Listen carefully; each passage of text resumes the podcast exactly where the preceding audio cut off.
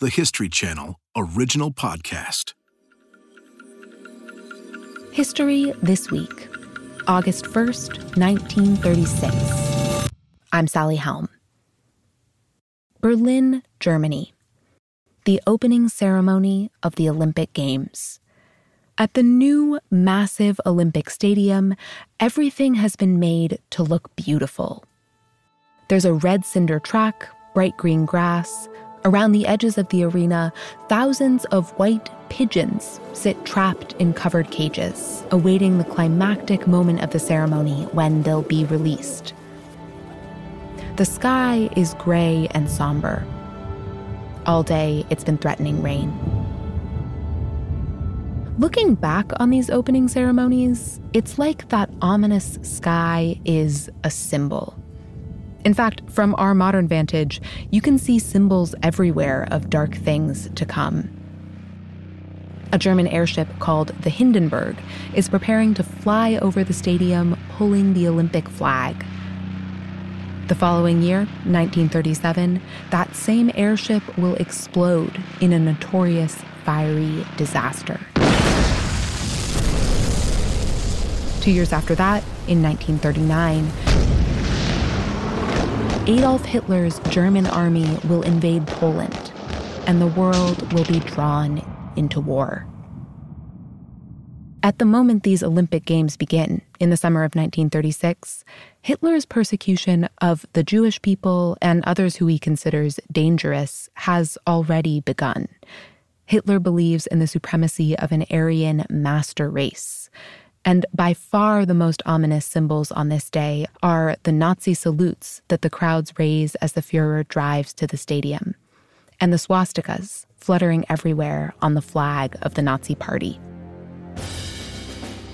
Hitler enters the stadium to a militaristic Wagner march. He greets a little blonde girl in a blue dress. She gives him a flower. Then he takes his seat on a special platform presiding over the ceremony as the athletes process in. The Bulgarians give him a Nazi salute. So do the French, and they get a big cheer. The Americans come second to last. And they don't extend their arms to the Fuhrer. Instead, they take off their hats and hold them to their hearts. It's a moment of political performance in an Olympics that is full of them. And when these moments are analyzed later in the American press, one athlete's name comes up more than any other Jesse Owens. Owens is a black American sprinter, a legendary athlete. And at these Olympic Games, he'll be talked about as a national political hero the man who takes on Hitler and subverts his ideas about Aryan supremacy. But Owens isn't actually here at these opening ceremonies. And although his is the name that has been remembered, he's not the only black athlete to compete. He's one of 18. Two of his black teammates, Archie Williams and Jimmy LuValle, walk at the back of the American procession, right in front of the German contingent, right past Hitler himself. Today, a very controversial Olympics. How, through these 1936 games, does one man, Jesse Owens, become mythologized? And what is the forgotten context of his storied Olympic wins? This Mother's Day, celebrate the extraordinary women in your life with a heartfelt gift from Blue Nile. Whether it's for your mom, a mother figure, or yourself as a mom, find that perfect piece to express your love and appreciation. Explore Blue Nile's exquisite pearls and mesmerizing gemstones that she's sure to love. Enjoy fast shipping options like guaranteed free shipping and returns. Make this Mother's Day unforgettable with a piece from Blue Nile. Right now, get up to 50% off at BlueNile.com. That's BlueNile.com. The Olympics are about rooting for your team, but they're also about unity, diplomacy, bringing all the countries of the world into one arena. And in the early 1930s, the world needed a little unity. It was just emerging from the Great Depression. Before that had been the Great War. That's how World War I was known because people never thought the world would see such destruction as it saw during World War I. Damion Thomas is the curator of sports at the Smithsonian's National Museum of African American History. He says diplomacy was top of mind when the Olympic Committee first agreed back in 1931 to hold the 36 Olympics in Berlin. Germany was awarded the Olympic Games after being ostracized after World War I as a way of welcoming them back into the good graces of the world. But in the five years between that decision and the Olympics themselves, the political situation in Germany changes drastically. Hitler and the Nazi Party come to power. They're openly anti Semitic. Many world leaders don't believe at this early point that the Nazis are serious about exterminating the Jewish population, even though Hitler has been clear about his vision of a racially pure Third Reich. And when it comes to the Olympics, Hitler sees the games as a way to make a claim for Aryan supremacy. Oh my gosh, for them, this is one of the most important means of propaganda. Deborah Riley Draper directed a film and wrote a book about these Olympics called Olympic Pride American Prejudice. The stakes were very high because the stakes were I am the best nation, I am the strongest nation. For Hitler's new Third Reich, this is their debut on the world stage. So it is an international athletic competition and it is an international political competition for Hitler. Back in the US, people are beginning to wonder should we be giving Hitler's Germany this platform?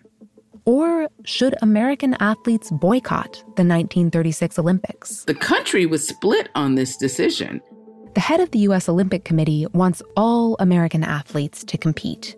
He says the Olympics are, quote, an international event and must be kept free from outside interference or entanglements, racial, religious, or political. But many people counter the Olympics are inherently political. And among Black Americans, the conversation around the boycott is fraught. There had long been a coalition among Jewish groups and African American groups fighting for civil rights. And some prominent African Americans, including the head of the NAACP, argued We want America to boycott what's happening in Germany is atrocious. This level of oppression is too closely related to the oppression we're seeing right here in our own country, and we don't condone it on either side of the Atlantic. But on the other hand, some said go because this is an amazing chance to show not only Germany, but to show America that African Americans are not second class citizens. We aren't three fifths of a human. We are human and we are elite athletes, and we can demonstrate that. Dragged into the middle of this debate is a 22 year old track star named Jesse Owens. He'd made a name for himself in college. At one Big Ten meet, he broke three world records and tied a fourth. People later called that competition the greatest 45 minutes in sports. Damion Thomas told us Track and field was a major US sport. And as one of the preeminent athletes coming off of one of the most significant sports events, a lot of people were looking to see what Jesse Owens would do. In the end, Owens and several other prominent Black athletes say, We want to compete. And at a meeting of the Amateur Athletic Union, which will make the ultimate decision, the boycott measure fails by two and a half votes. With that, Owens will be able to go to Berlin. And so will 17 other Black American athletes. Deborah Riley Draper has researched their stories. I'd never heard of these other athletes, you know, other than Jesse Owens, and that spurred my interest in the story. And then when I discovered the two black women, a Tuskegee Airman, a future congressman, and one of the first black chemists at Kodak, I'm like, what? Jesse Owens had all of this black excellence around him. There was Ralph Metcalfe. Ralph Metcalfe had been deemed the fastest human on earth. Cornelius Johnson, the skinny high jumper that's seven foot from Compton, California. Jesse Owens' roommate from Ohio State, Dave Albritton, qualified. So did Jackie Robinson's older brother, Mac, and two black American women, Tidye Pickett. She was incredibly smart, athletic. She was like five feet and she was as fast as they come. She was very feisty and she was fearless. And Louise Stokes. Louise was very shy, but at the same time, she understood her own power. In July 1936, the 18 black athletes board the SS Manhattan for a nine day journey across the Atlantic, along with hundreds of other members of the U.S. Olympic team. So they're on a ship bound for Nazi Germany, and there are no other black Americans in their group. No black coaches or chaperones, just 18 young people. And the two women, Tidye Pickett and Louise Stokes, were even further marginalized because they were the only two black women on that ship of 400 people. Wow. Absolutely wow. What what a courageous thing to do to step on a boat, um, knowing that African Americans at this point in time, our, our relationship with getting on boats it didn't turn out so well. The black athletes room separately from the white athletes, but they befriend some of them and they manage to have a good time. They were just a bunch of college kids. They were playing games, they were telling lies, trying to meet girls, the usual shenanigans of American teenage boys um, away from home, many for the very first time. They kept trying to sneak into first class because first class had movies. Fritz Pollard, who will compete in hurdles, spends the journey training nonstop. Tidye Pickett, unfortunately, was very seasick. Jesse Owens catches a head cold and so spends some time stuck inside his room. Johnny Woodruff, a black middle distance runner, writes a letter home describing the journey. And he's like, oh my gosh, all I can see is water. Um, there's there's no land in sight. But eventually, they do see land. Germany. Aboard the Manhattan, a shipload of American athletes and officials arrive at Hamburg. The Olympic Games, their goal. When the boat docks, they see swastika after swastika, flags flying everywhere. That is the welcome wagon to Germany when they get there. The American athletes hadn't really known what to expect. And despite the Nazi symbolism that is everywhere, they do get a genuinely warm welcome from the German masses. Hitler had made an effort to cover up what was really going on in Germany, to make it more palatable to visitors. Anti Semitic signs were temporarily removed. The national papers were told not to write anything negative or say anything derogatory about black athletes. And the 18 black American athletes? They were put on buses and they were taken to the Olympic Village, which was brand spanking new, best in class. Hitler built this to be a showpiece, tracks and boxing gyms, and this facility that's incredible. In some ways, it's much better than home. They don't have to walk in the back door. They can mm-hmm. actually get on the bus and and tour around Germany and sit in the front seat if they want to. They could go to the movie theaters, they can go in and out of shops. There was not that Jim Crow oppression that they were accustomed to. The Olympic Stadium itself was another showpiece. Hitler wanted his Olympics to rival the glamour of the first games in ancient Greece. That's what he was going for with his opening ceremony. It was a fantastic, fabulous, flamboyant spectacle of an opening games. It is the first Olympic Games that is televised. It is the first Olympic Games where there is an actual torch that is being run. A final line of runners relayed the torch, which was carried night and day in all weather from ancient Olympia in Greece by 3,000 youths of seven nations. And Hitler himself you know, comes in in the convertible in this long processional into the stadium with an entourage. And the American contingent was the second largest, 400 athletes strong. The Americans, some 400 strong, attract much attention, for they are the favorites, the squad of champions.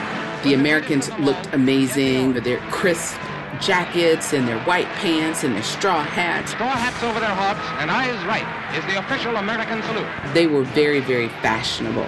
The squad literally looked like rock stars. the cannons fire, the pigeons are released, the torch is lit. For the 100,000 people who were watching, it was worth the money they paid for their opening ceremonies tickets. Hitler's spectacle is off to a booming start. But the next day, the competition will begin. And the whole world is watching to see which country will come out on top.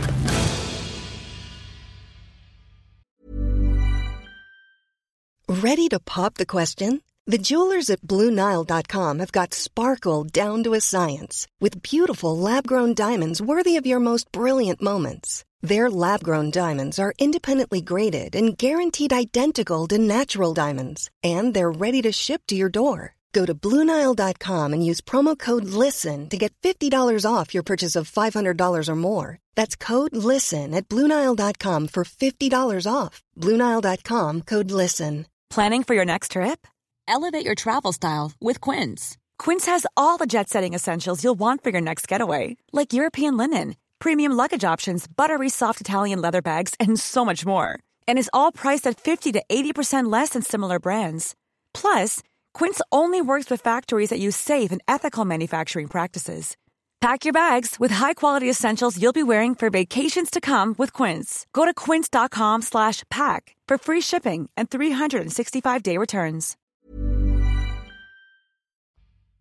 Adolf Hitler spends the first day of the 1936 Olympic Games watching the track competition and having photo ops with the winners. We heard about it from sports historian Mark Dyreson.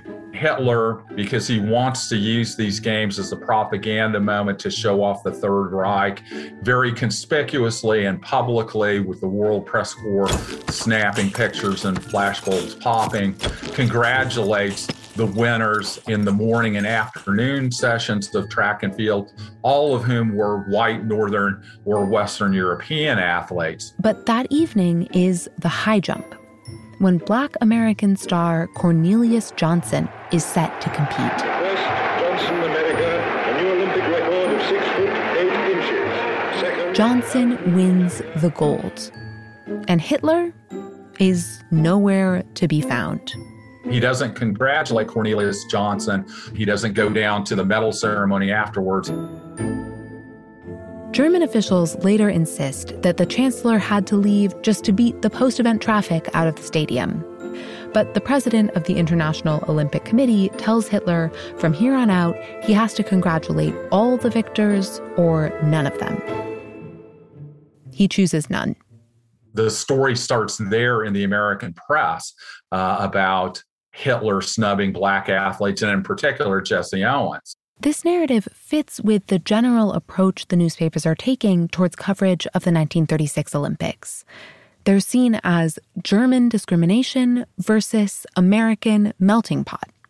And so the idea that Hitler has snubbed Owens is reported far and wide. Owens' first race is on day two of the Games, the 100 meter dash.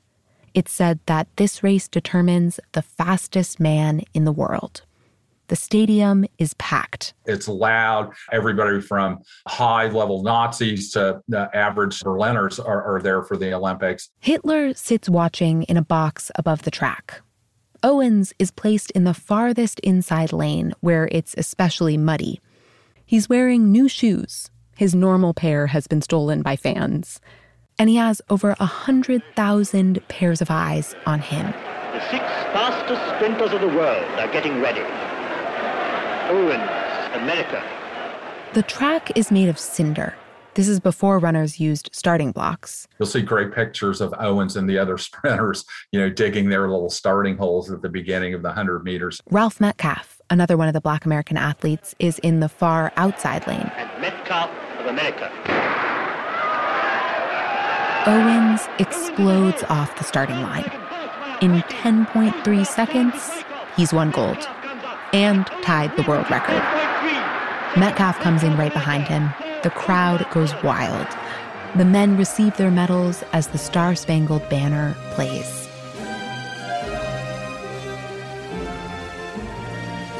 This is the first of four gold medals that Owens will win at these games.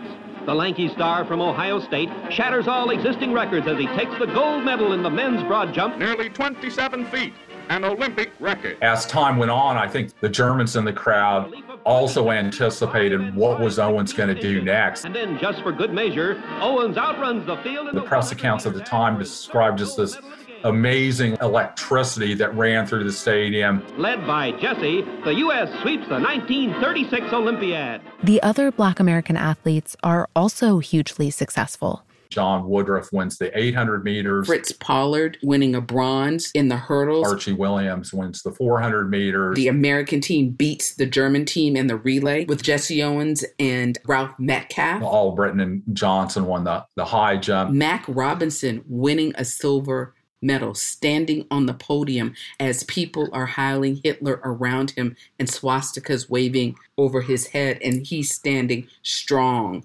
tall, and proud. I would think that certainly impacted his little brother, Jackie Robinson, when he integrated Major League Baseball. By the end of the games, the 18 Black American athletes had secured 14 of America's gold, silver, and bronze medals out of 57 total. Germany wins 101, the most of any country at the 1936 Olympics.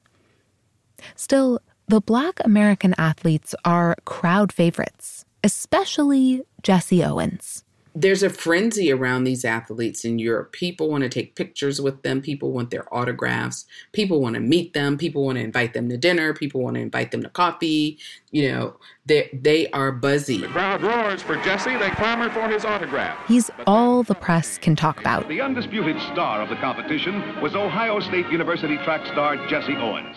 Journalists were very creative in the use of adjectives and adverbs in describing the black athletes versus the white athletes. This Buckeye Bullet, this Ebony Streak, you can call him what you choose. He's lightning by any name. They were dusky. They were sepia. They were dark and mysterious. They were like running like panthers. All of this hyperbolic, animalistic descriptions. The American press is certainly guilty of this. And on the whole, they try to use Owens's victories in particular to tell a story about American exceptionalism and the American dream. Mark Dyreson has studied how this happens. Narratives about Owens tended to be initially framed in the mainstream white press, touting America as the land of social mobility for everyone. Setting new Olympic and world records as he rockets home first. Owens is America's hero today. Deborah Riley Draper put it this way America wants to demonstrate that it is a world power. And they want to show that they're better than Germany, of course. And so, what better way to dim the light of the Nazis than to say, a Negro beat your best? And you see in the headlines, Owens takes down Hitler. Owens hmm. bests the Nazis. But a black American athlete smashes the theory of a Teutonic super race. And yet, when they return to America, they return to America. And America in 1936 is largely segregated. This is an America that does not necessarily accept African Americans as equal. Even the great Jesse Owens. When he returned for his own ticker tape parade in New York, he had to go into the party through the back door, through the kitchen. Owens and other athletes had dreamed of using their Olympic medals to show that Black Americans deserve equal treatment. But they're still being treated as second class citizens. And in fact, Damion Thomas from the Smithsonian told us Owens's victories actually get twisted and are used to feed a new, harmful stereotype. This is the moment where people began to sort of disassociate athletic accomplishment and intellectual capacity. Whereas African Americans thought that Owens's athletic accomplishments would challenge the dominant ways that people thought about African Americans. Instead, it challenged how we thought about sports. Here's sports historian Mark Dyreson. even the laudatory white press began to craft this narrative of genetic exceptionalism. There's some kind of African sports gene. And the reason they win is not why white athletes win, not because of hard work and perseverance and grit, because they're just naturally gifted athletes. Thomas told us that idea has a long legacy. The idea that African Americans are biologically superior is one that athletes still confront. And you'll see most African Americans push back against that because there's often this unstated B clause, which is that you're inferior in more important ways, namely in intellectual capacity. So Owens's wins get used in these harmful ways. And meanwhile, the success of other Black American athletes gets erased. Deborah Riley Draper says the message to the Black community is We will allow you to have one. One is all you get. Because if we see more than one excelling, it kind of breaks down the whole theory of being inferior. When African Americans are demonstrating that they are excellent, um, that is a hard pill for a lot of people to swallow then and now. Many of these athletes go on to lead remarkable lives. Jimmy LuValle, who won silver in the 400 meters, gets his PhD, works at Kodak, and eventually directs a chemistry lab at Stanford. Archie Williams becomes a Tuskegee Airman. Ralph Metcalfe serves four terms in Congress and helps found the Congressional Black Caucus. Tidye Pickett becomes a teacher and then a principal. There's a school named after her in her hometown of Chicago. But these athletes are not really able to build on their Olympic fame. Many of them leave sports and forge paths in other worlds, always in the face of bias and discrimination. Mark Dyreson says when he's teaching his students about the history of sports in American society, he often thinks about the life of Mac Robinson, Jackie's older brother.